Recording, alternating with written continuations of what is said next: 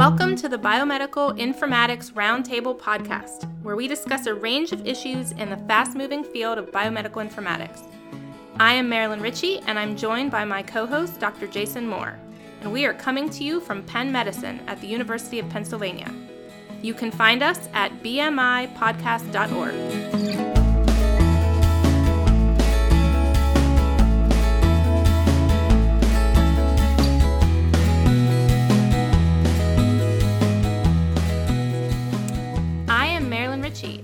great to be back to host episode one of the Biomedical Informatics Roundtable podcast.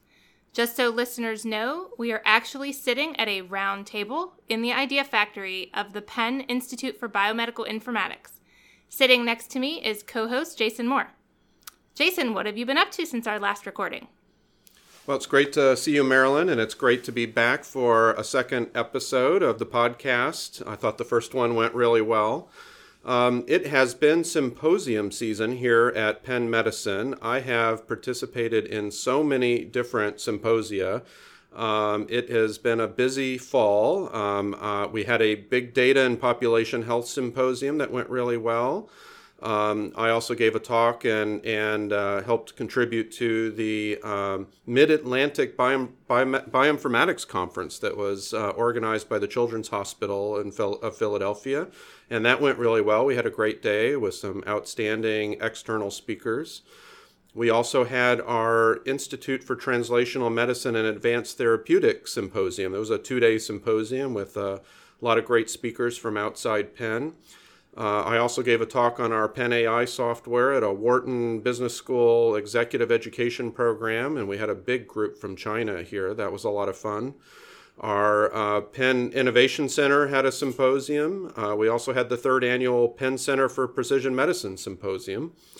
Um, and uh, the other thing I'll mention is I've, I've actually been home for a stretch. Um, like you, Marilyn, I travel a lot and um, have actually been home for two months. Had a short trip to Case Western Reserve University to give a talk, and I'm home for another two months. So I uh, I don't think this has happened probably since my first year as an assistant professor 20 years ago. So I've been really really enjoying being around for some time. How about you? What have you been up to? Well, it sounds like my life has been the exact opposite of yours for the last couple of months. So I have been in heavy travel season myself. Um, I've been giving a lot of talks, both at different meetings uh, abroad as well as locally. So I gave a talk at the Systems Genetics meeting at the EMBL in Heidelberg. Um, it was on machine learning and EHRs, some of the same stuff that we talked about in the first episode of the podcast, episode zero. Um, this meeting was in Heidelberg, Germany, which is a town that I love. I've been there a few times before, but never had the chance to be at the EMBL before. So that was a lot of fun. Really great meeting, although it took several days to recuperate from the jet lag uh, after the trip. I also gave a talk at the American Society for Human Genetics meeting. That was on EHR research and genomics. Again, it was a great meeting. That one is a long one, it's almost the full week long. And so it was a lot of time away and just a lot of work to get done um, at the meeting itself. I have, as I mentioned, given some local talks. So I talked about EHR research at the Million Veterans Program meeting over at the VA. I gave a talk at the Big Data in Population Health meeting that you mentioned, as well as the ITMAT symposium. I also gave a talk at the um, International Society for Pharmacoepidemiology, which was in downtown Philadelphia. And looking back at my calendar, I traveled four out of five weeks in the month of October. So wow. I was barely home. Um, luckily, November is not quite like that, um, which is fortunate because the other thing that we're up to right now in the lab is working on submitting manuscripts. So in the lab, I have a no fly zone time period between Thanksgiving and New Year's where I really discourage people in the lab from submitting papers I feel like both reviewers and editors are not in the mood to review papers, and so they approach them with kind of a cranky attitude in that time frame.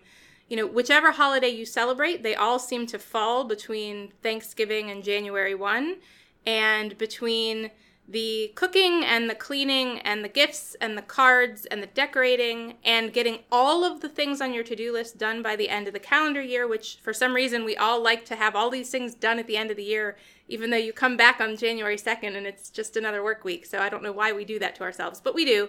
And so the last thing you want to do is review papers. And so I feel like reviewers are just cranky and so I try not to submit. And so everyone in the lab knows that and they are rushing to get them done over the next couple of weeks so that we hit them and get them submitted before the no fly zone. I agree. It's a terrible time to submit papers, and we generally don't submit papers or hold, hold them off until January.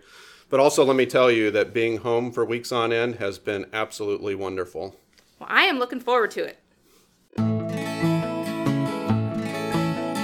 I am Subha Madhavan, Chief Data Scientist at the Georgetown University Medical Center. And you're listening to the Biomedical Informatics Roundtable podcast with Jason and Marilyn.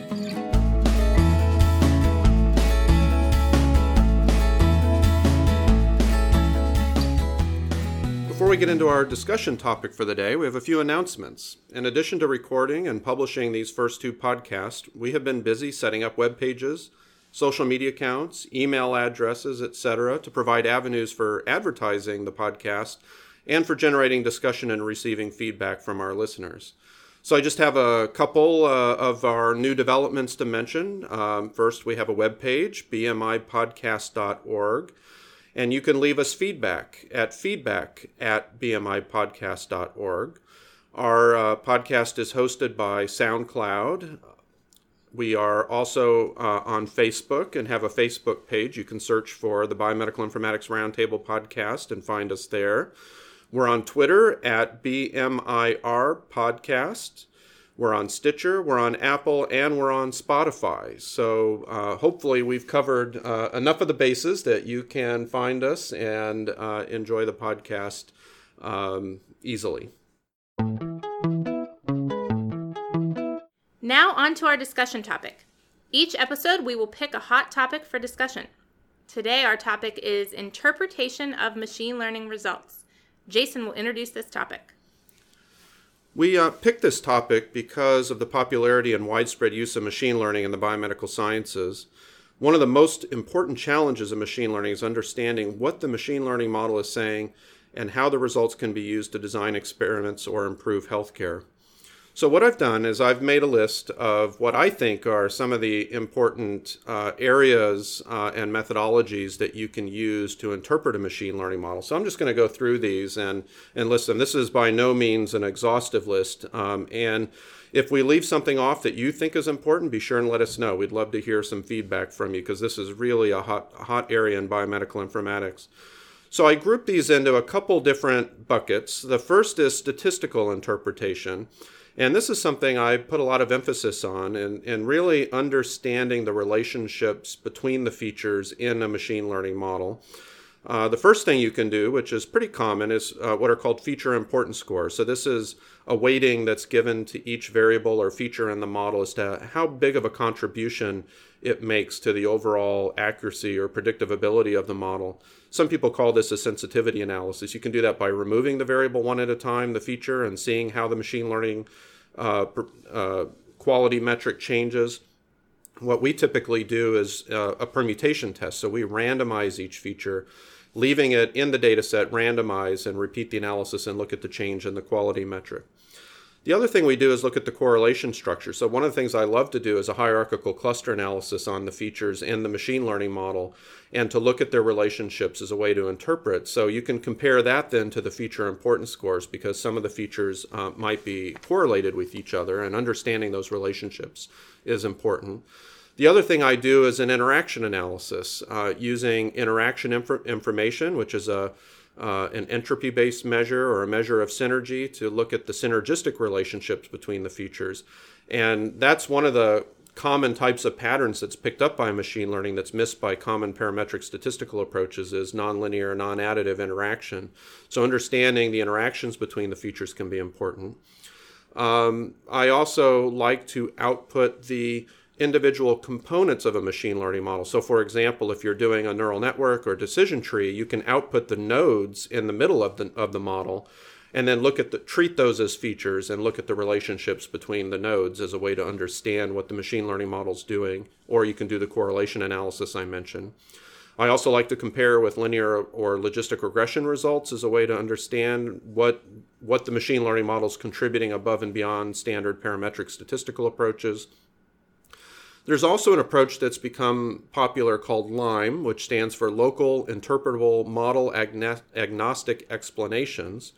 The goal here is to figure out why the model is making certain predictions. Here you fit a simple regression or decision tree model to a subset of the data to learn about, about why those particular predictions are made.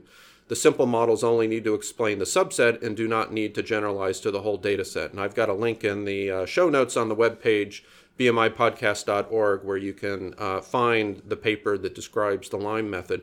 I haven't used Lime, um, but um, uh, it is popular and something I'd love to try. And then finally, um, I think it can be informative to do an analysis of the instances or the rows in your data that are not classified correctly. Why are certain subjects in your data set not classified? Uh, why, is, why are those errors or those problems for the machine learning model and comparing that subset of, of individuals to the subsets that were uh, predicted correctly. Yeah, those are all really great suggestions. And I especially like that last one. That's something we do a lot of. The one other thing I would mention, and I've talked about this a lot with students in the lab. So they'll often try a couple of different machine learning models. So they'll do a neural net and a decision tree and a logistic regression. And then they come to me somewhat confused because the different methods have found different variables. And I've been trying to explain to them that, that that's expected and that's almost why you're encouraged to try multiple machine learning methods because you will get different variables coming out as important based on the underlying features that they're modeling. I don't I'm sure you encounter that a lot as well. Oh, I agree completely. And I think the right approach is to use multiple approaches, not to settle on one method, because each, each statistical method, each machine learning method looks at the data in a different way. And it's hard to know before you start an analysis what the right method is to use. So it's, it's generally uh, advisable to use multiple methods and compare the results, like you said. I think that's a great idea. All right, the, the next general bucket I'd like to highlight is visual interpretation. Um, and there's no substitute to understanding the um, what your data looks like, um, and that can really play an important role um, uh, in in machine learning.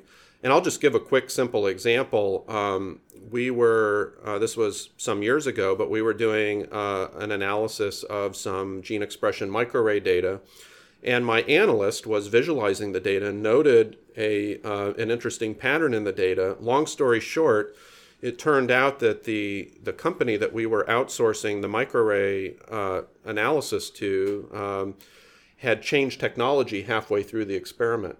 And so that introduced a huge bias in the data. And unfortunately, the samples that were sent before first were uh, cases and the samples that were sent later were controls and that introduced an enormous bias in the data but the only way he detected that was through visualization. So that was a, a, a really really important discovery. So i have a list here of a couple visualization things that uh, methods that i think are important. Of course you want to look at the distribution of the features and understand that. Scatter plots are uh, really important for looking at feature relationships and you can then compare that to the correlation analysis that you did uh, that i mentioned earlier uh, I love dendrograms. I mentioned the hierarchical cluster analysis, looking at dendrograms of relationships. You can also do that for interactions. Uh, network analysis, looking at feature relationships, either correlation or interactions or some other measure you have of feature relationships uh, as a network can be really informative. And uh, bar plots of feature importance scores. So you can look at the distribution of all the feature importance scores and how they rank and whether there's an inflection point of some features being more important than others. Yeah. I couldn't agree more. I think the visualization of the results as well as of the data, as you mentioned, you can't pick up batch effects in some different types of data without looking at the raw data or the slightly processed data. Um, the other thing that I would point out is, especially when you get into big data, to pull out the results and then even if you just had something like the feature importance scores with some sort of sensitivity metric looking at giant tables of numbers next to lists of variables is not meaningful. And it's really hard to pull out whether it's interesting signals or if it's problems and errors in the data. And so I strongly encourage the folks in my group to come up with a way to visualize anything they bring to me that's in a spreadsheet. I want to see it visually in some way to make sure that there's not some weird pattern that we wouldn't have expected. Absolutely. All right, the next bucket I have is biological and clinical interpretation. And this is probably the hardest uh, part of interpretation, and I think the one that we're all struggling with, and perhaps the area where the, there's the most need of research. Uh, the first thing I have is the importance of expert knowledge uh, early in the machine learning process can, can really help with interpretation. So, for example, if you do biology or clinical based feature selection first before you do the machine learning, it can then make the interpretation of the machine learning model and the feature importance scores a lot more informative. Uh, the second thing uh, I have listed here uh, is something that's not commonly done in machine learning, but an area that needs a lot more attention, and that's what is the role of confounders? What are the role? What's the role of covariates? Very much understudied in machine learning, and we've just started to scratch the uh, scratch the surface of this. Uh, the next uh, thing is is are the associations you're seeing actually causal and using approaches like instrumental variables um, or Bayesian, uh, uh, you know, Bayesian methods to, to get at the causality. Uh, this is really hard to do, but if you're looking at deploying a machine learning model in a clinical setting, uh, it can be critical to, to really know that what you're looking at is causal. Um, does it make sense? Um, you know, does this make sense based on your biological or clinical knowledge? Can you design an experiment or a clinical trial to validate it? And finally, do you trust it? Trust is a huge issue right now in, in delivering machine learning models to, to clinical practice. I'm curious what you think about this one strategy that I've heard people mention, and I'm a bit um, apprehensive to try it, so I'm curious to know what you think. But to your point second point about confounders and covariates, you know, one of the challenges with including them is that most machine learning methods don't inherently have a mechanism to put in like a, an adjustment variable the way that a, a logistic regression would. And so people have suggested doing something like running a mixed linear model and then pulling out the residuals. Because in a mixed linear model approach, you can adjust for confounders and covariates, stratification, relatedness, all sorts of things. And then you take the residuals and then you run analyses on residuals. And I've certainly seen that done for a genome wide association study. But I've had people say, oh, well, you could do that and then feed the residuals in as your new outcome in a neural network or in a decision tree or in any machine learning method. I guess, yes, that would adjust for the confounders, but by taking your data and using a mixed linear model, I'm afraid that you're making some assumptions about the data that might be wrong considering that you're using a machine learning method with nonlinearity kind of strengths. So, have you thought much about trying that or have you tried it? We have. We did a paper on that a few years ago, comparing machine learning results before and after doing a regression model correction, uh, you know, outputting the residuals and using that in, in the machine learning model. And and it was interesting because some of the results stayed the same before and after, and some of the results changed. So I think it helped us get a get a handle on what the confounder was doing. But it was also a known confounder. It was a published, known, belief, you know, confounder. And I think in that case, outputting the residuals can uh, can make a lot of sense and is something people should try. But how to incorporate confounders and adjustment into machine learning, I think, is an area where we need a lot of research. Okay, the last bucket I want to touch on is something called interestingness. And uh, I, I came across uh, a paper, this was some years ago now, by Geng and Hamilton, 2006. And I'll have a link in the show notes on the website to this paper. But they actually, um, there's a small community of machine learning researchers that, that are interested in interestingness. And the basic idea is how interesting is the result that you generate from a machine learning model? And they, this paper uh, breaks down a, a, list of objective measures and subjective measures of interestingness, which um, I think can be really informative to think about it as you as you approach a, a machine learning model for interpretation. So, of their list of objective measures, they have parsimony, right? You can measure the size of a model. Is it complex or is it simple? The coverage. Um, we mentioned that earlier. To what extent um, is the model? Who is the model predicting in, in the data set?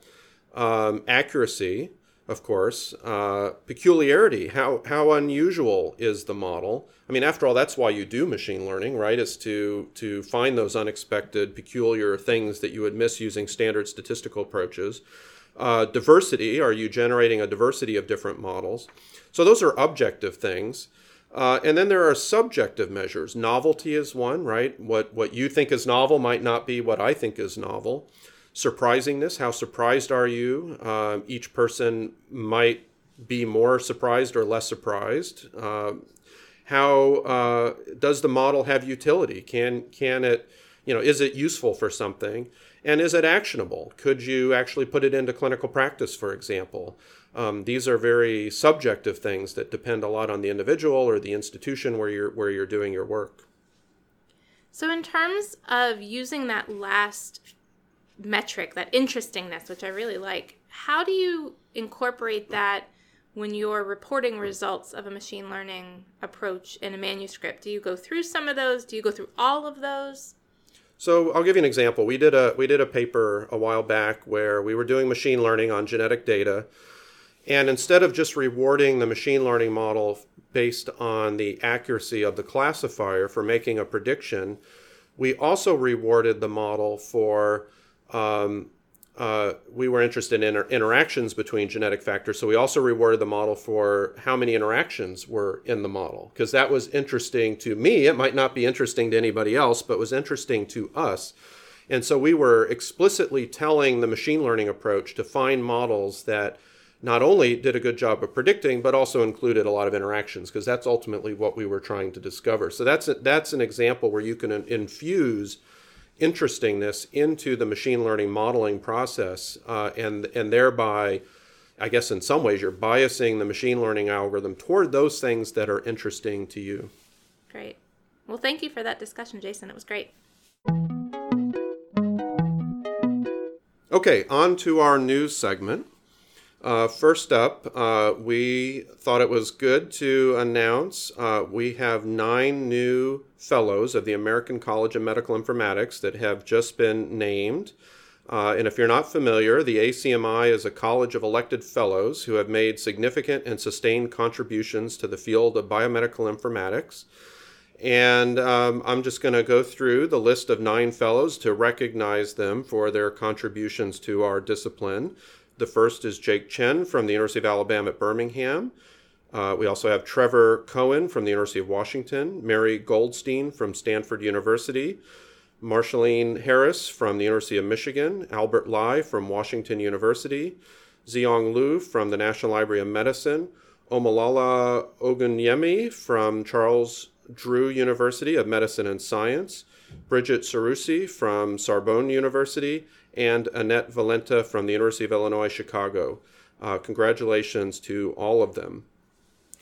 And while we're on the topic of awards, um, we uh, just found out there were um, over 100 uh, investigators named uh, as elected fellows to the National Academy of Medicine, and among them there were several informaticians. I have a couple that I saw um, and I apologize if there are others um, on the list that didn't didn't make it onto my list. Uh, the first is George Demiris from here at the University of Pennsylvania. The second is Julia Adler Milstein from the University of California, San Francisco.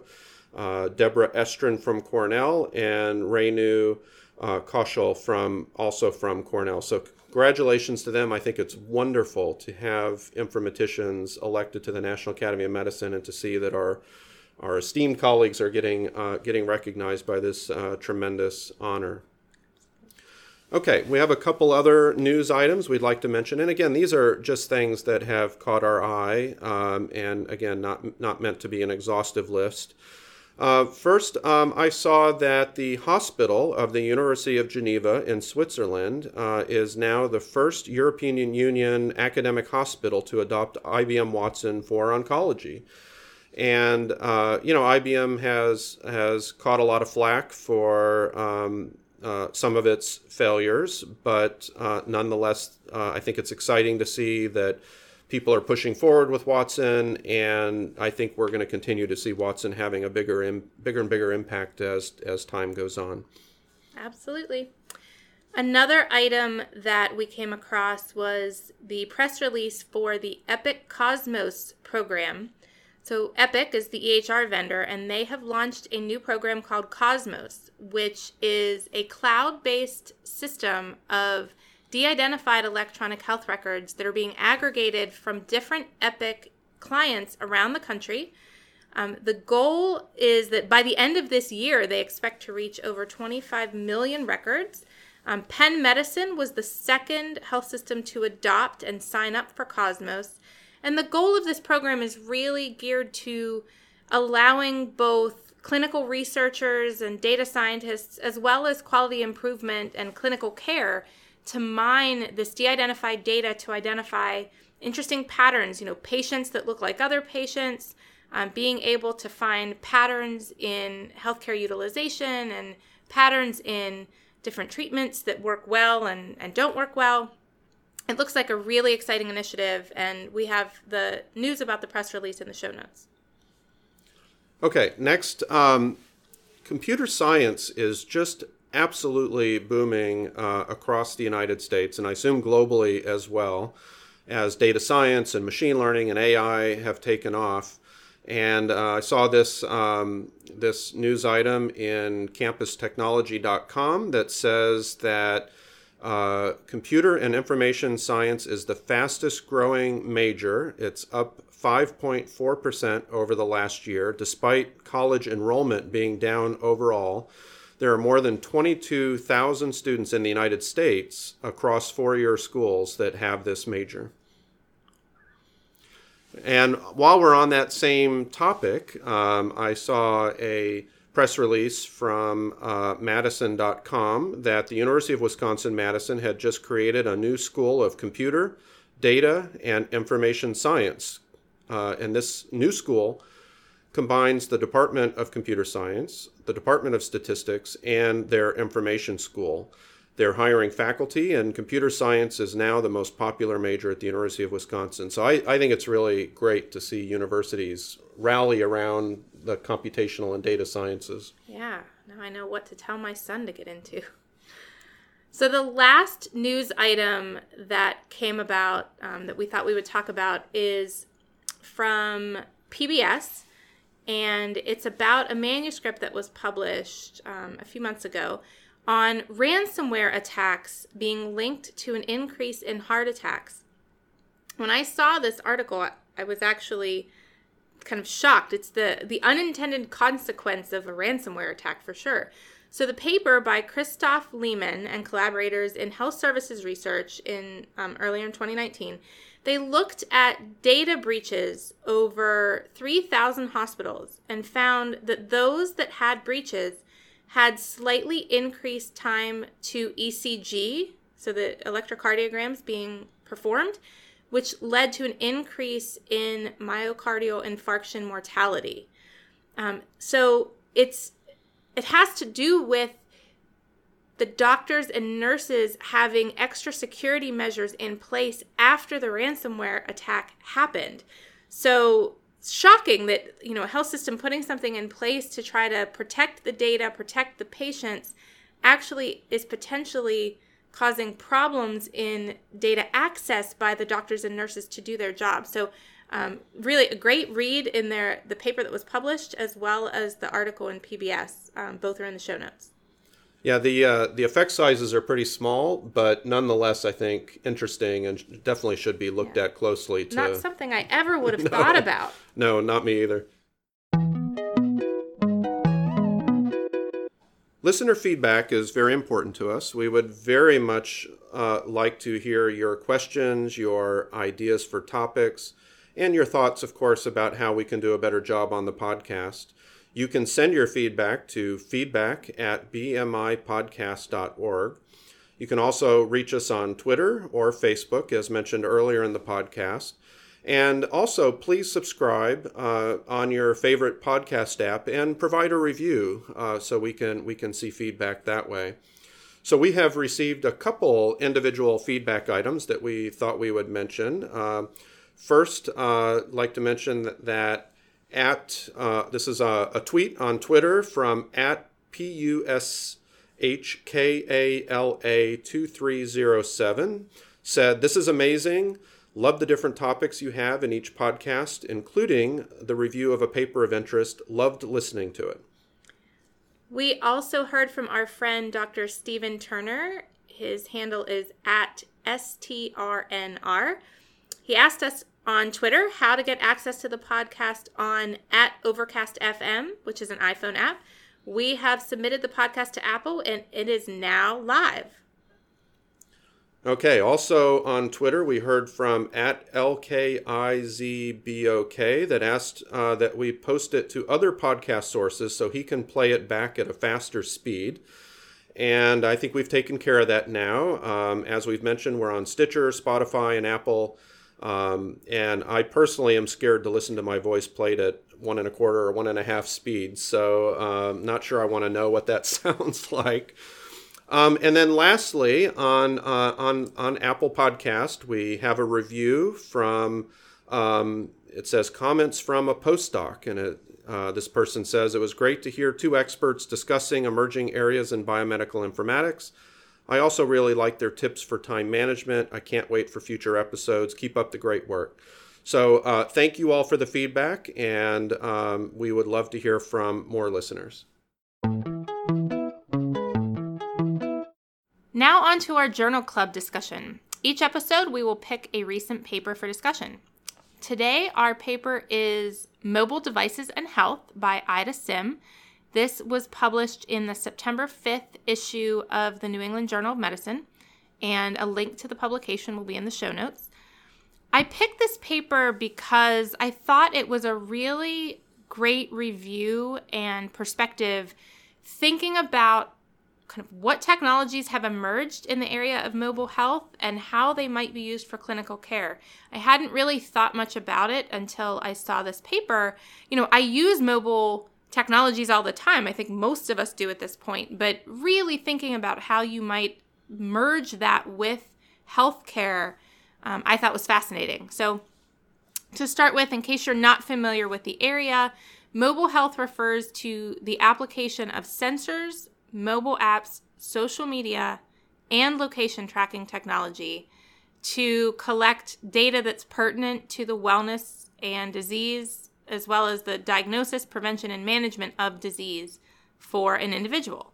Um, it turns out the latest statistics are that 81% of North American adults own a smartphone, which I thought was a striking number. I knew it was high, but 81% was a lot higher than I thought. And this is a sad statistic 40% of adults in the United States have two or more chronic health conditions. 40%, that's like really getting way too close to half. Um, so, because of that um, large number of people, the other statistic that was sobering is that chronic conditions are responsible for 71% of healthcare spending.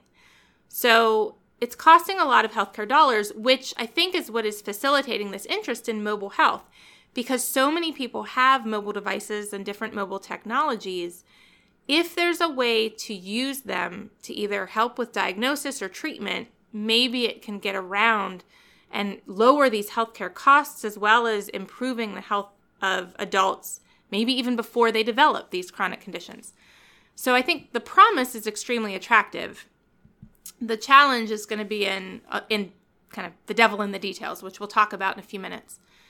So the the first thing that she does in the review is go through the different categories of devices and some of these are probably the ones that you would automatically think of but there were some that i didn't know existed yet and was actually um, surprised to hear about. So the first category are called passive sensors. These are the sensors that collect information without you as the individual doing anything. Uh, the smartphone is the most ubiquitous. It can capture information about movement different motions that you go through in the day, your position, as well as your geography. There are different types of wearables, things like an Apple Watch or a Fitbit or other types of devices. I will mention that we do not have any sponsorship by any of these wearable device companies. Um, they can measure the same things as a smartphone, but in addition, they can measure things like movements associated with smoking, as well as movements that would happen in a seizure.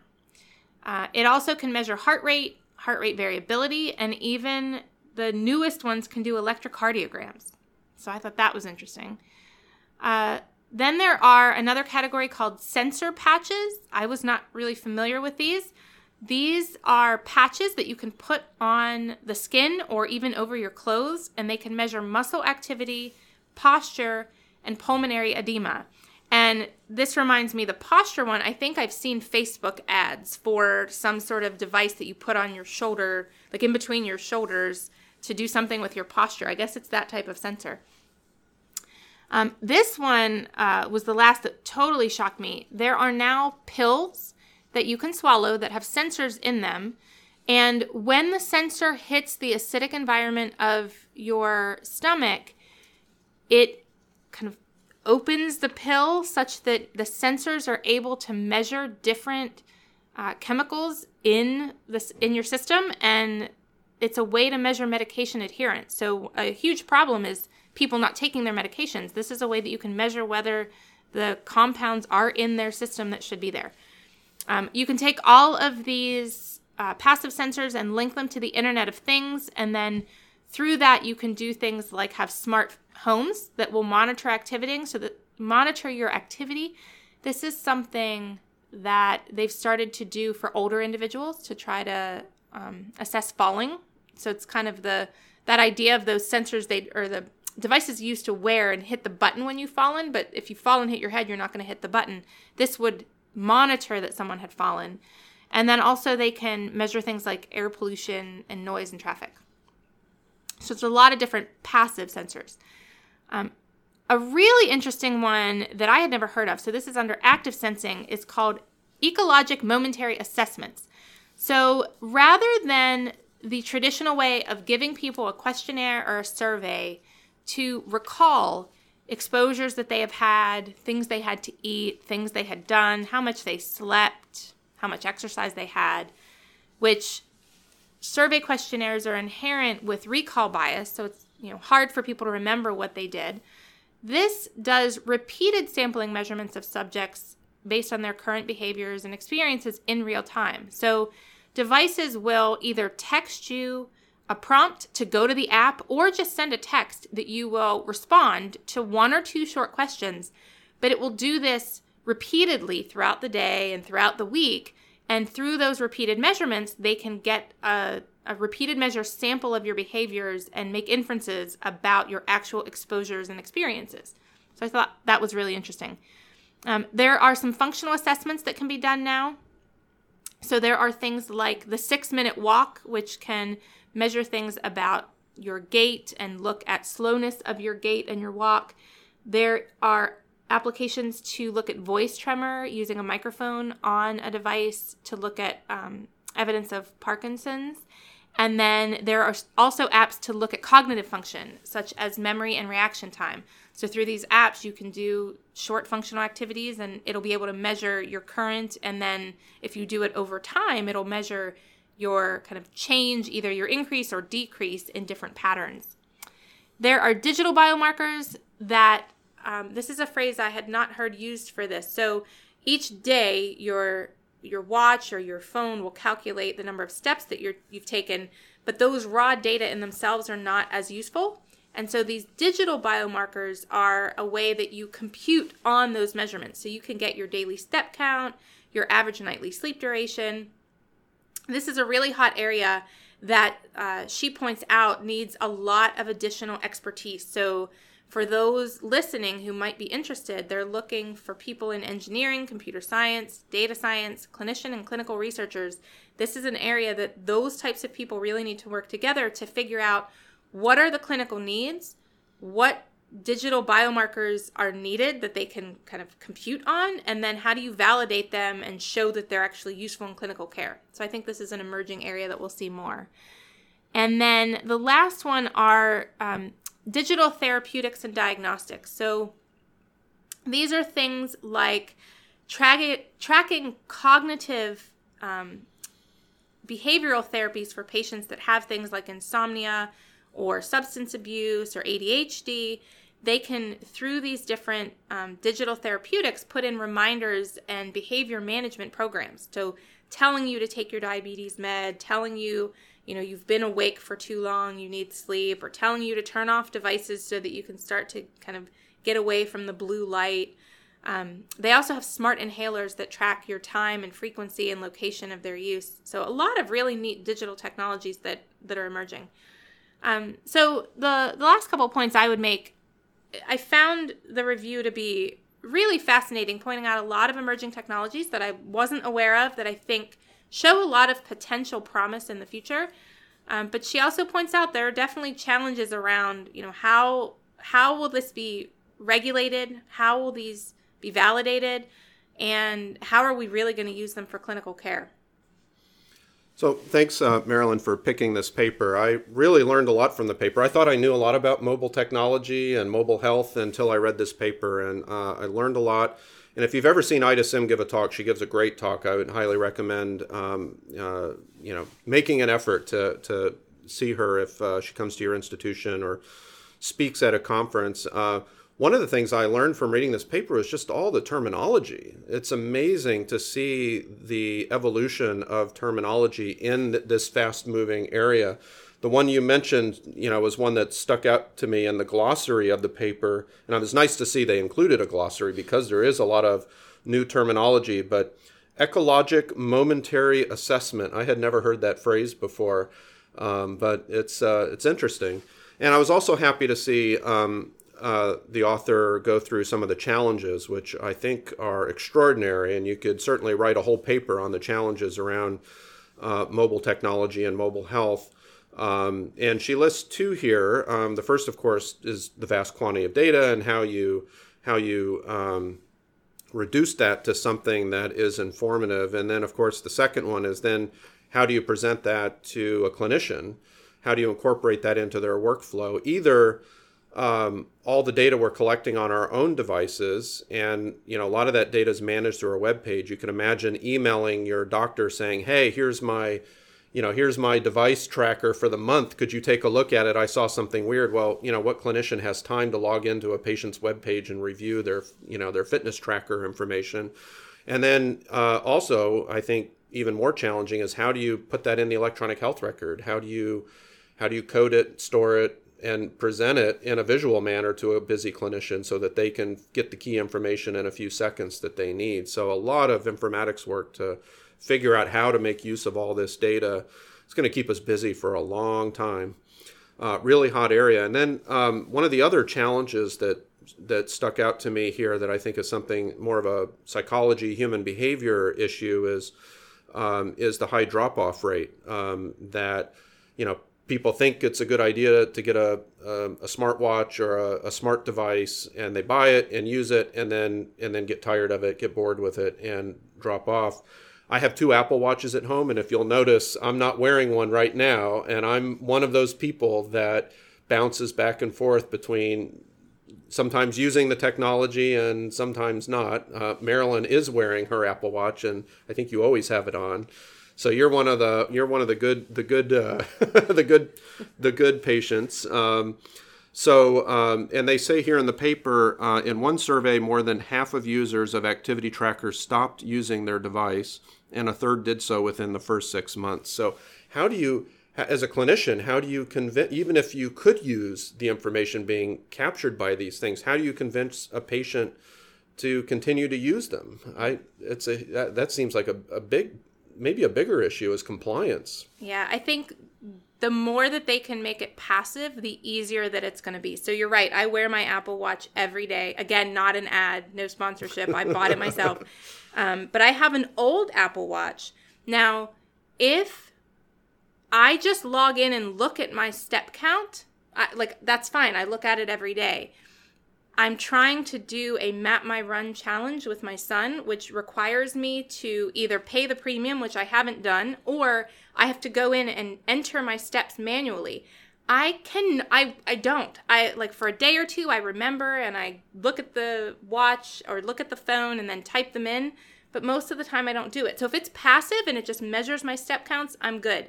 If I have to log in somewhere and type in how many steps, it just doesn't happen. He's like beating me by, you know, 50 miles this month or something like that. Um, so, the, as you said, uh, Ida gives a fantastic talk. And um, I would mention one other thing I noticed just actually today, whenever I was um, pulling the article off for us to do the podcast. There's a link on the front page of either the, if you print it out, it's on the first page. And if you are just looking at on the web, it's on that first part. I mean, you barely scroll down. They did an interview with Ida about the paper as a compendium to the article. It's about a 14 minute video, uh, I'm sorry, 14 minute interview. Highly recommend you listen to it. She talks a lot about the things that are in here. So, for the young people out there, this is a hot area to get into. There's going to be a never-ending amount of research um, and and clinical application uh, in this area. So, keep keep your eye on it. Thanks, Marilyn. This episode, and hopefully in future episodes, we are featuring an open source software segment. We have selected an awesome R package called ROMOP, R O M O P, that facilitates interfacing with data that uses the OMOP data model. Dr. Ben Glicksberg will introduce why his software is needed and will tell us what it does. Thank you for contributing to the podcast, Ben. Hi, everyone. I'm very excited to be talking to you for the Biomedical Informatics Roundtable podcast, hosted by Drs. Marilyn Ritchie and Jason Moore, pioneers of the field. My name is Ben Glicksberg, and until a few weeks ago, I was a postdoctoral scholar with Atul Butte at the Bakar Computational Health Sciences Institute at the University of California, San Francisco. Just recently, I started a faculty role at the Icahn School of Medicine at Mount Sinai where I'm an assistant professor of genetics and genomic sciences and the first recruit for the newly formed Hasso-Plattner Institute for Digital Health. My lab focuses on many clinical and bioinformatic topics which I think are of much relevance to the themes of this podcast. Overall, our goal is to leverage and integrate multiple modalities of health and biological data, including electronic health records and genomics, to help identify strategies to better tailor medicine to the individual. Check out our website at glicksberglab.com to learn more. And if what I'm talking about today interests you, please feel free to reach out because we're recruiting. Besides that selfish plug, I have no relevant financial conflicts of interest. The topic I want to discuss today has to do with the goal stated above. Basically, how can we analyze these various types of biomedical data to produce robust, accurate, and fair precision medicine findings. Each source and type of data can be used for powerful discoveries, but each have their own set of unique challenges, biases, and limitations, which are further confounded when utilizing more than one together.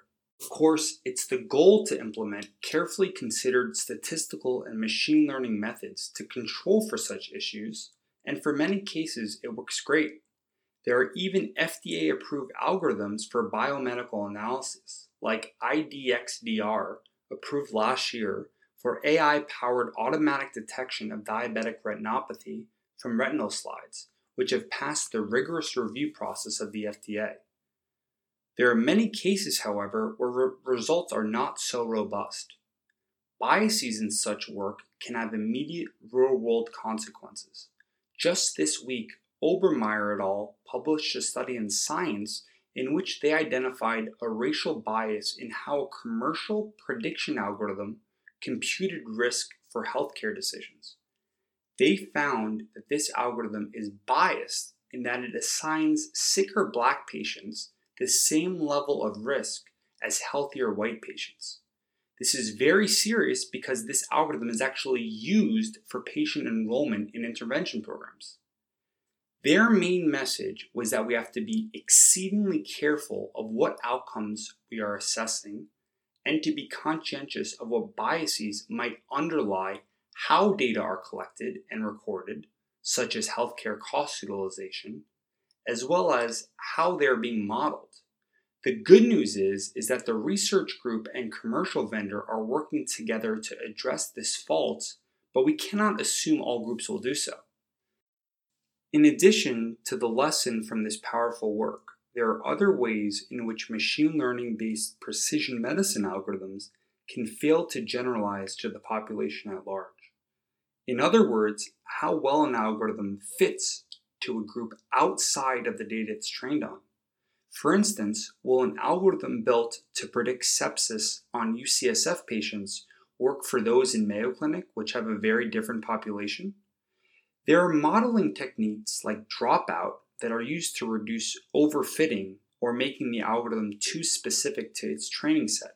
But we cannot assume that the population of one hospital is a fair representation of the overall human phenome. Ideally, we would like to train on as much patient data as possible to make sure we have a reflection of the amazing amount of heterogeneity that encompasses humanity, ranging from genetic ancestry to cultural practices. One of the biggest reasons this is difficult to do is because of data access. In a vast majority of cases, researchers can only access patient data if they work for a hospital or a school affiliated with a hospital, and only then if their research is approved by the Institutional Review Board. Furthermore, the institution has to have a data warehouse set up to even enable this. This topic of data privacy versus data access is important, but better served in a separate discussion. Even with access to EHR, things become more complicated because of compatibility issues, specifically the underlying table structure of the data, or how it's stored, as well as the language of the data, or how it's recorded, which are almost certainly disparate across institutions.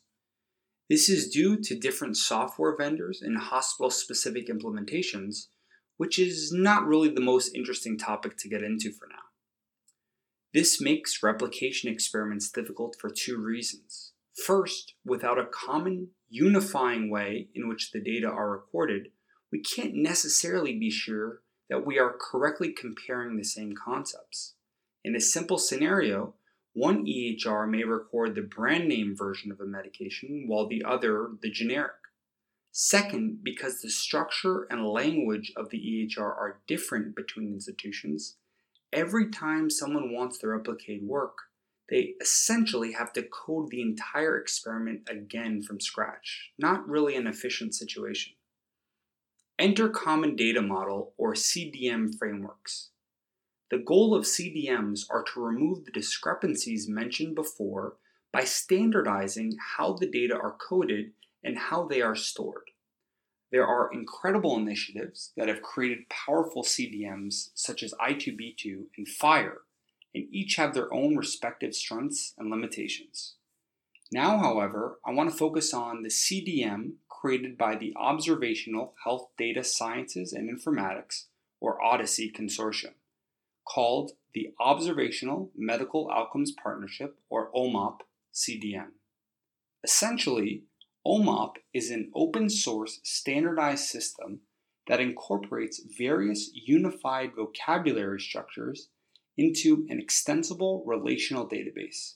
This is so invaluable because A, the clinical concepts are all embedded into a robust language that encompasses hierarchical structure and interrelationships. And B, because now code can effectively be shared and should work seamlessly across different institutions. Of course, converting institutional EHR data to OMOP is no easy task, but it's beyond the scope of this talk. Let me provide an example of why this is so powerful. Just this week, Suchard et al. published an incredible study that compared the safety and effectiveness of first line antihypertensive drug classes. For arguably the first time, the authors were able to do a comparative effectiveness analysis for all such therapies, which have never been all assessed against each other at the same time. They found that certain safety profiles favored some classes, like thiazides, over others. Because of the common data framework, they were able to assess this question in data of millions of patients across six administrative claim databases and three EHR systems. This would be exceedingly difficult, if not even possible, using traditional approaches. As you may be able to already see, such a framework can really enable large scale studies which, in conjunction with careful hypotheses and data considerations, will absolutely enable more robust machine learning algorithms. One of the best things about the OHDSI Group is the amount of high quality and, in particular, open source packages and tools they build and release for free to the community. I would highly recommend checking out their GitHub page. These packages are immensely powerful. Some can actually run all aspects of an experiment, including steps such as data prep and cleaning. Some people, myself included, might not know where or how to start interacting with OMOP data. While it's definitely an efficient and powerful system, the OMOP CDM is still complicated and involves many nuanced concept relationships. I like to think of it as having access to a professional mechanic's full, complete tool collection when all I need is to build an IKEA side table. Therefore, my advisor Atul and I decided to build some more lightweight packages to further facilitate utility of OMOP. Our first package, ROMOP, which is not to be confused with the robotic mop of the same name, has a very simple premise. We wanted to give users a straightforward way to connect, extract, and search for clinical data in their OMOP formatted EHR. Aligning with the principles of OHDSI, ROMOP, built in R as one might presume, is completely open source and available for free to everyone in GitHub for use and modification. As a quick note, this package is still evolving and will continue to be adapted along with the OMOP CDM itself. Feel free to submit a feature request in the GitHub. In one line of code, users can easily retrieve all relevant information for a list of patients, including demographics, encounters, and clinical data, such as diagnoses or medications. Furthermore, users can search for patients by leveraging all the inherent ontological structure of OMOP, such as searching for patients that are prescribed a certain class of medication, like antihypertensives. ROMOP allows for somewhat flexible search strategies of any clinical domain through AND versus OR operators, as well as inclusion and exclusion criteria. For more context, we publish this work in JAMIA Open as an open access article, so please check it out to learn more. Lastly, we understood that many users may not have access to OMOP formatted EHR systems, but might want to still explore the CDM and package. Therefore, using completely synthesized, aka no protected health information, patient data, released from CMS, we built a sandbox server with a step by step R Markdown based interface for anyone to try. Feel free to check it out at romop www.ucsf.edu. While building ROMOP, we also realized that there are many scientists and researchers that may want to leverage OMOP EHR data but do not have experience with programming or R. Therefore, we also wanted to create a visualization application that will allow for similar functionality of ROMOP, such as connection, exploration, and filtering of data, but with an interactive interface that requires no coding. As a quick caveat, many of the interactive visualization plots included in the app were not created by me, but by leveraging the work of the masters of R&D3, and everything is credited in the package. In this app, users are able to connect to their, to their in-house OMOP formatted EHR system and search for patients using any and all clinical concepts. Users can further refine searches through filtering, and the resulting cohort is plotted with interactive capabilities. The plots and data can be easily exported for grants and papers. Any patient from this cohort can be selected for further inspection. In the subsequent tab, the user gets a convenient list of all clinical information recorded for the patient of interest. The user is also presented with an interactive timeline view of all the patient's encounters in the health system, each of which can be selected to inspect the data collected at that time. On the last tab, the clinical data itself is automatically plotted in an interactive format as well. For instance, laboratory measurements can be selected, which will produce a plot of all values collected over time. The user can even include multiple data types together in the same plot that are, that are linked by the timeline. It's unfortunately not possible to go through the full list of features here, but we published this work as an open access article in bioinformatics, so please read it for more context. Like ROMOP, we also created a public sandbox server for users to, in- to interact with the app using synthetic patient data, which can be found at patientexplorer.ucsf.edu. Please request new features or report bugs in the completely open source GitHub repo.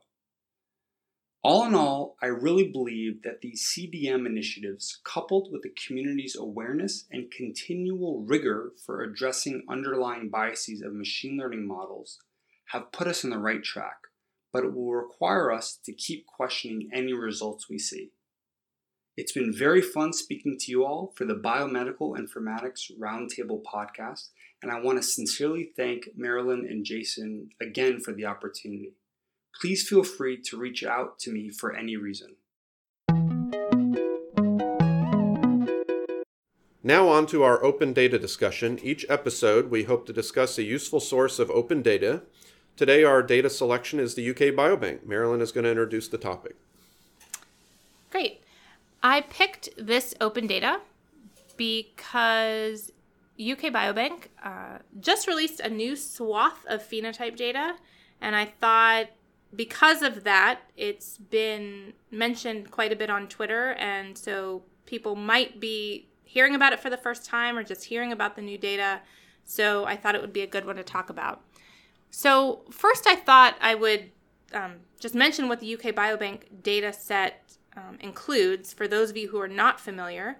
So, this program is obviously part of a research program in the United Kingdom where they have recruited 500,000 individuals to participate in a biobank. These individuals are, for the most part, kind of healthy individuals from the population, though, like anyone, they do have certain clinical conditions that you can find in their health records, which is what makes them useful for research purposes. Those data were uh, assayed by a whole genome SNP chip so it was the UK Biobank array that has, you know, well over a half a million single nucleotide polymorphisms, and then the data have also been imputed. So the data releases, you know, millions of variants, and then there are hundreds and even thousands of phenotypes that are linked with these genetic data. So the phenotypes range from electronic health record data from hospital inpatient records. There are different surveys and questionnaires. There are some imaging data, some laboratory measurements. So it's a it's a pretty nice rich set of data that can be used for a lot of different purposes. And it's become a staple, I think, in the field of human genetics and translational bioinformatics. So, the things that I wanted to talk about with these data are really three kind of things about accessing the data and how you might um, be able to use it in your own research.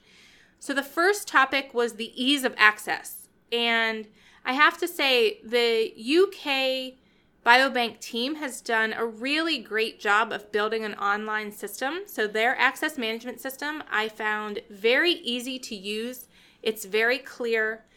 It has a series of sections that you fill out on a form. I have tried it both where I've kind of copy and pasted the form into a Word document so that I could get offline and fill it out and then just log back in and paste it in. It was very easy to use. That said, number two, I wanted to give some tips about accessing the data and writing a proposal. Um, number one, if you are going to be moving institutions and you know that, wait to apply for access until you have made the move. The reason for this is that the data use agreement that gets signed is not between you, the individual, and the UK Biobank.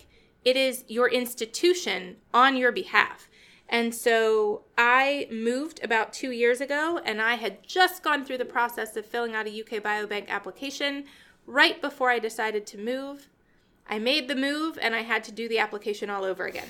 So if you're going to move, advice. wait. Um, the other tip about the proposal part is that you have to remember that the people reviewing it are not experts. So when they say they want a lay description or a general research description, they truly mean that. They don't want it to be overly complicated. And so uh, part of the delay in me getting my first proposal accepted was actually that I was being too technical and detailed in the scientific content. And what they wanted was something much simpler and clearer. So I think the most clear, simple, short, concise way that you can write your proposal, the better. Um, the the last thing I wanted to mention about accessing the data is that I have found at least three web tools that have done GWAS PheWAS studies, so genome wide association studies across a phenome wide set of phenotypes in the UK Biobank, and they have posted the association statistics publicly on the web.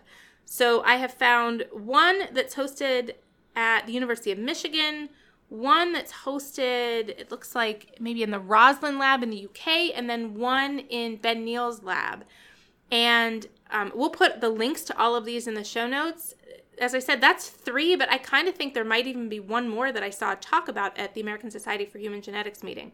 So if you want to get a quick kind of sneak peek at a particular variant or a particular gene and some phenotypes, you could just go to one of those resources and search it even before going through the process of accessing the data yourselves.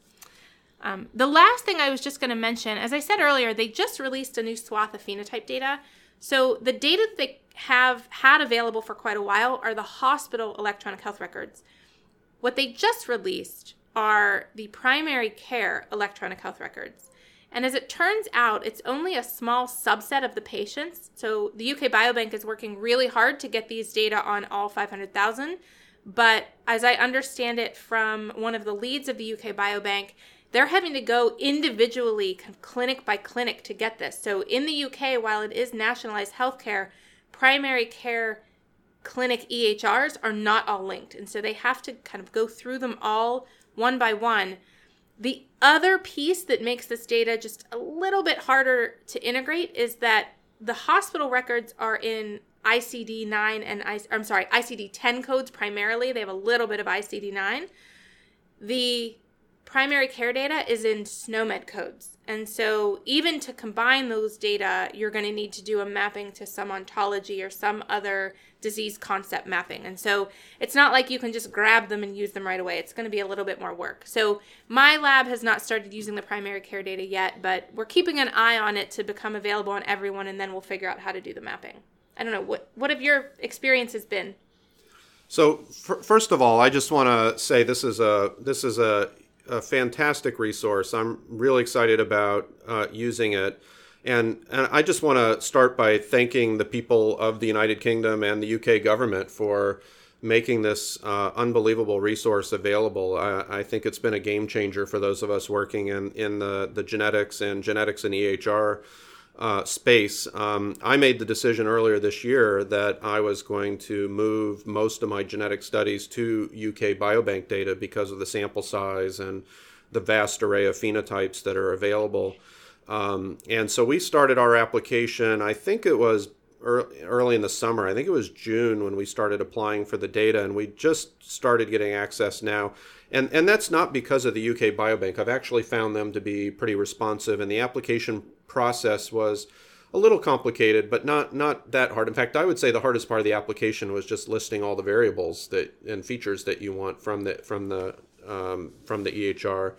So that's that takes a little bit of figuring out, but but they've been very responsive. And uh, the slow part has just been my institution and getting it through, getting all the approvals signed off on, and figuring all that out, and getting getting checks mailed to the UK, you know, to the UK Biobank, and so that's that's what's taken the vast amount. I would say ninety percent of the time has been my institution. So be prepared for that part of it. Getting you know getting it all approved and signed off on by your institution might be the most time consuming and frustrating part of this process. Um, Marylyn, you know we've had um, a lot of internal conversations about. Um, um, you know, sort of economies of scale in working with this data because the genotype data is quite large. It's it's a lot of data, And we have a number of investigators here at the University of Pennsylvania that are using the UK Biobank. So we've had a lot of internal discussions about how to centralize this. And I know, Marylyn, you've been taking a lead role on that. Do you want to say a few words uh, about our efforts? Yeah, sure. Um, so, what we've decided to do is to put in a request with the UK Biobank, which they've approved, to have an institutional copy of the genetic data. And then with that, we give read only access to those data to any investigators with uh, approved proposals through the UK Biobank. And so we've chosen a central storage location that everyone has access to. And then as they get their proposals approved, um, we give them access to that directory. They get added to that group. And so all that that required was kind of the ask of UK Biobank and then when people at Penn now make their proposal request, rather than saying they want to download new genetic data, there's an option in the form to say, I'd like to use an institutional copy of the data. And then there's a drop down menu that you can choose that proposal that goes with that. And I think that it's going to be a, a game changer in terms of storage costs for using a data set that size. Yeah, ab- absolutely. It'll certainly certainly save money. I think it'll save a lot of time and hassle on the part of the investigators to set up their own infrastructure for managing this big data. And then and then just to be clear, uh, you know, as an investigator, if you ha- if you have this kind of arrangement, all you have to do is download the phenotype data that you've requested, and then you're ready to merge it and, and work with it institutionally. So um, yeah, great great resource. Hi, my name is Jonathan Haines. I am professor and director of the Cleveland Institute for Computational Biology at Case Western Reserve University in Cleveland, Ohio, and you are listening to the Biomedical Informatics Roundtable podcast with Jason and Marylyn.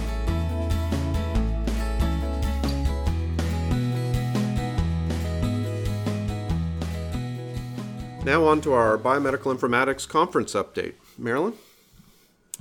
We introduced the Pacific Symposium on Biocomputing, also known as PSB, in the last episode. We would like to mention that you still have an opportunity to submit an abstract for a poster presentation. The deadline is November 15th. The poster sessions are always very dynamic and fun. And even if you don't have time to get a poster in, the conference registration is open uh, until kind of right up until the meeting. So January 3rd to the 7th on the Big Island of Hawaii. Definitely a great place to be during the winter.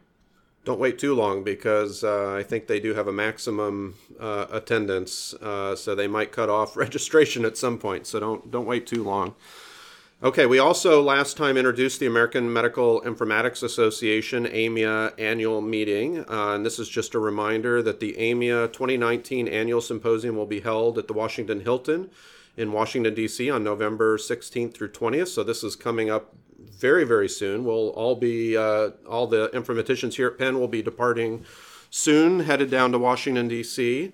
Uh, Marylyn and I will both be there, and we hope you will stop by our University of Pennsylvania booth and try out our new PennAI software for automated machine learning. So we'll uh, hope to see you there. Please, uh, please stop by and say hello. Uh, I also want to mention I'm organizing and chairing a, a, a new biomedical informatics work, workshop at the 13th International Joint Conference of Biomed- Biomedical Engineering Systems and Technology called BioSTEC will be held in Malta on February 24th through 26th uh, in 2020. The workshop I'm chairing is called Comp to Clinic closing the gap between translational research and healthcare practice. Uh, we'll have a focus on AI and machine learning. Uh, I am organizing this with several co organizers, including Carly Bobak, Merrick Svoboda, and Dr. Christine Patton, all from Dartmouth College.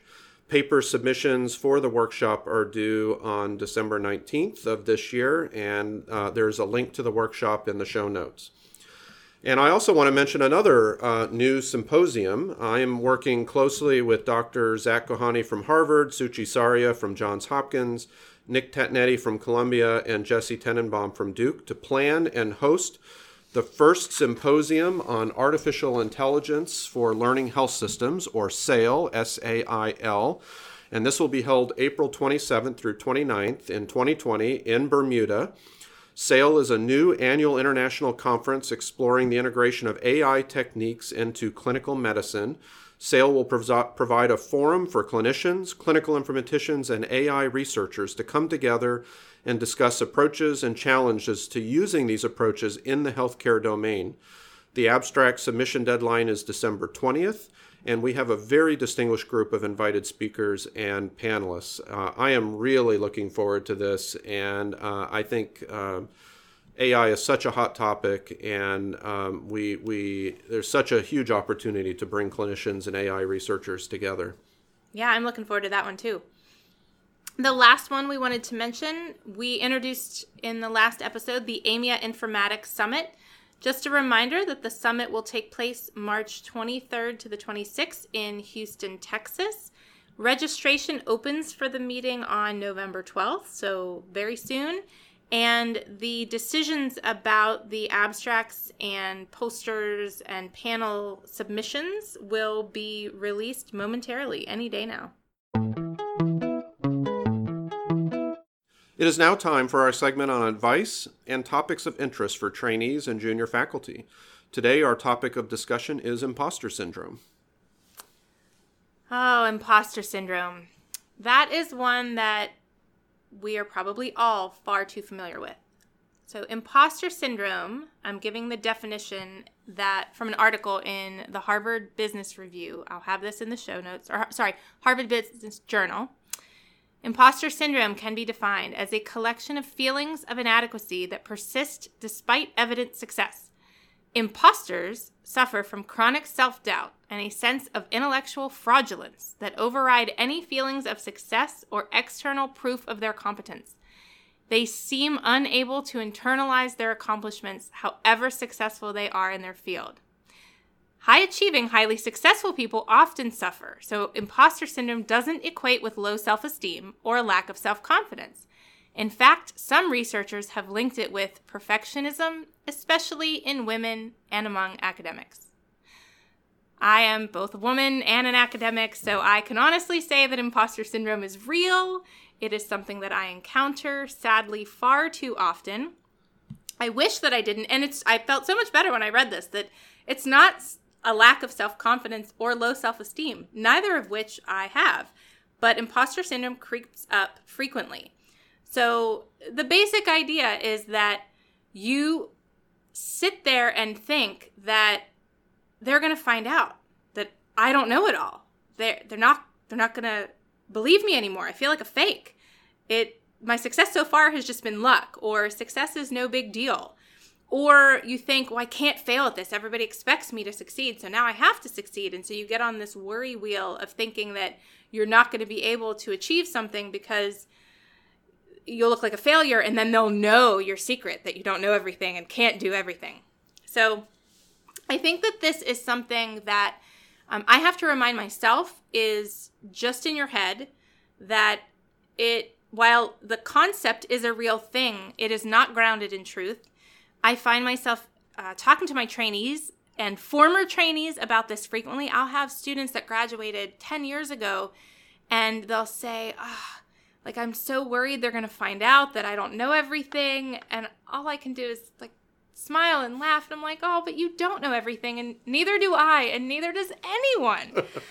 None of us know everything. That's the point of life is to be a lifelong learner. And so I think it's, it's a reality that we all go into that mode, especially when we see someone else being really successful and achieving something. They got, you know, a, a really big grant or a series of awesome papers come out.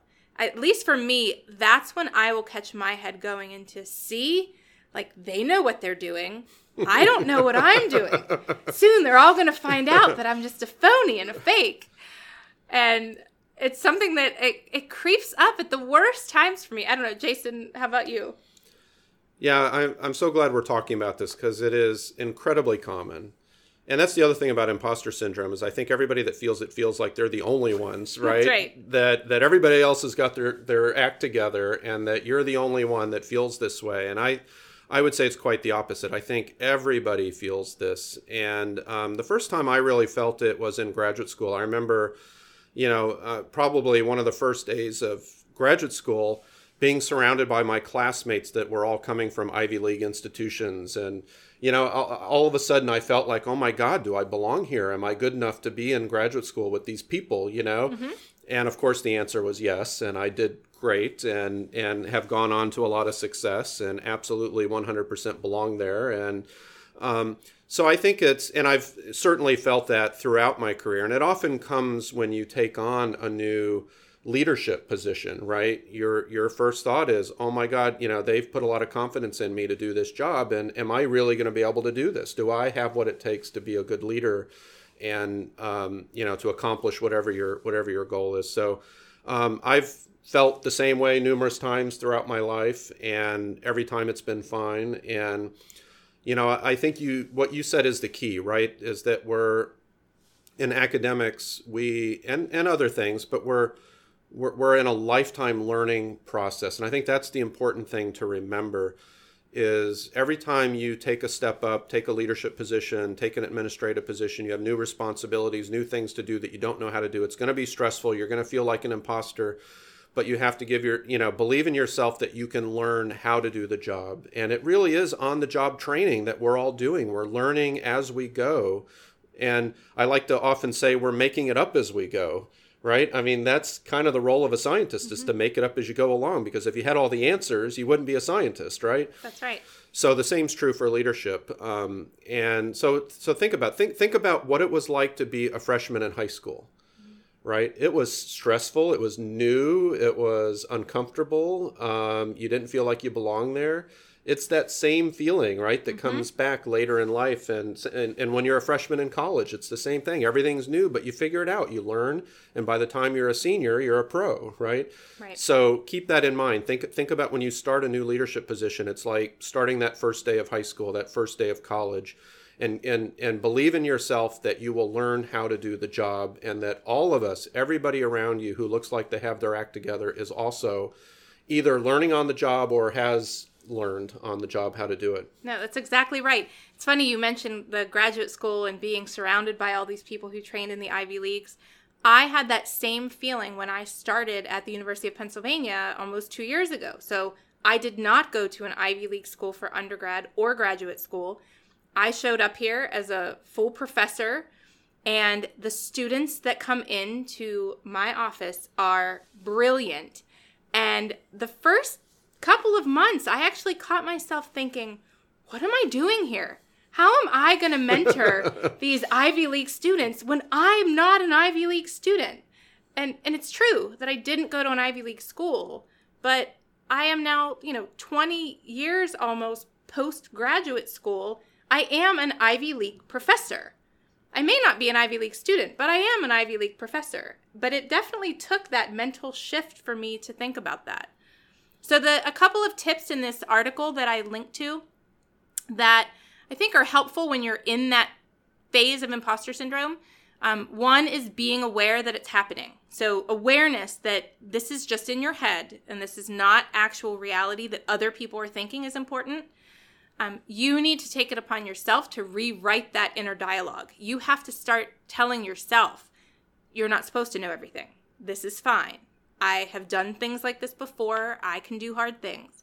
Um, you need to try to pay attention to when it happens and where it happens to try to prepare yourself to maybe avoid it the next time. So I know, for example, that every time I get a summary statement on a grant, I go there. And so I have to, before I even open it up, kind of prepare myself that I am successful. These are three people who made comments about a piece of work that I wrote. That's all. It's three people. It is not the world yeah. telling me that I can't do science.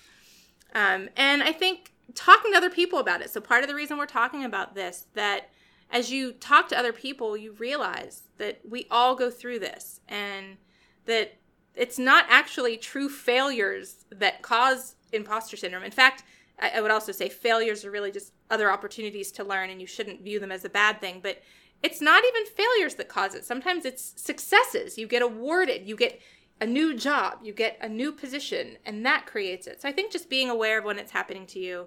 And and the last thing I would say is just be kind to yourself with your inner dialogue. You shouldn't be saying things to yourself that you would not say to another person. So when you are experiencing that, like give yourself some grace and be kind. It, it's not bad that you're experiencing it, but you have to talk yourself out of it.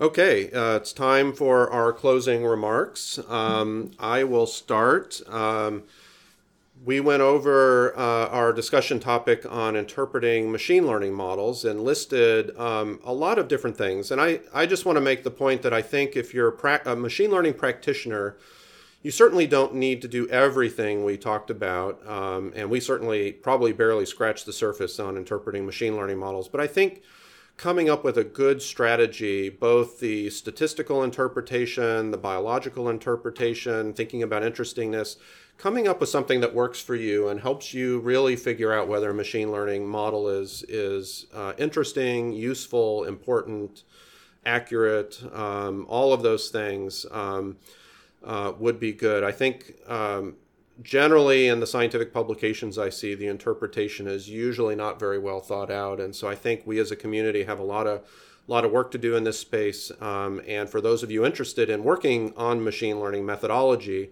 uh, I think it's a wide open frontier and would make a really good dissertation topic for, for how to do that.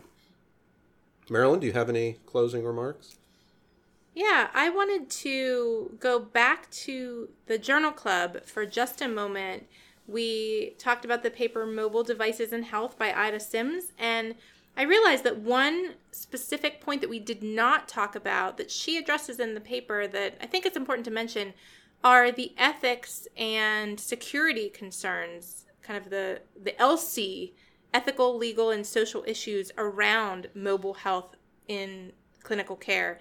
There's not only the idea of kind of that large amount of data being shared, you know, publicly or shared with your healthcare provider organization and what risks and security concerns might go along with that, but also the ethics and thinking about the digital divide. So, yes, 81% of North Americans have a smartphone, but how many are really adept at using it? And it's not even just using it, but if you wanted to download the data or transfer the data or even look at the data, you know, there are only certain people who are technologically savvy enough. And so there's a whole other set of research and thought that needs to be put into the the ethics and the security concerns around this type of data.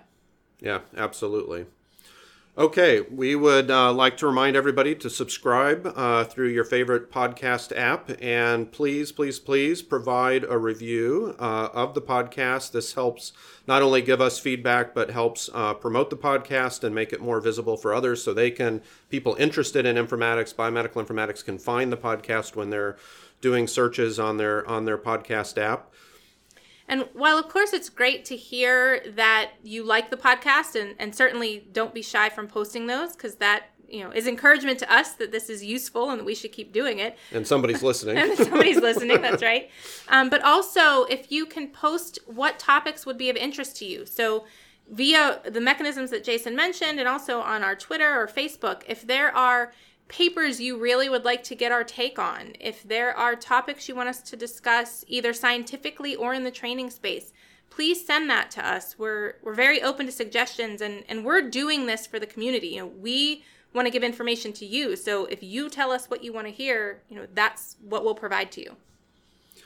And finally, I would like to thank our talented sound engineer, Michael Stoffer, for his expert assistance. This is really a mom and pop operation here. There's just three of us uh, producing this podcast. So thank you for all your hard work, Michael, and thank you all for listening.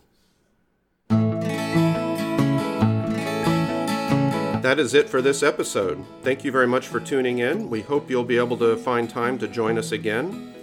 Feel free to get in touch with us for feedback or suggestions. You can find our contact info online at bmipodcast.org. It is now officially Miller time here in Philadelphia.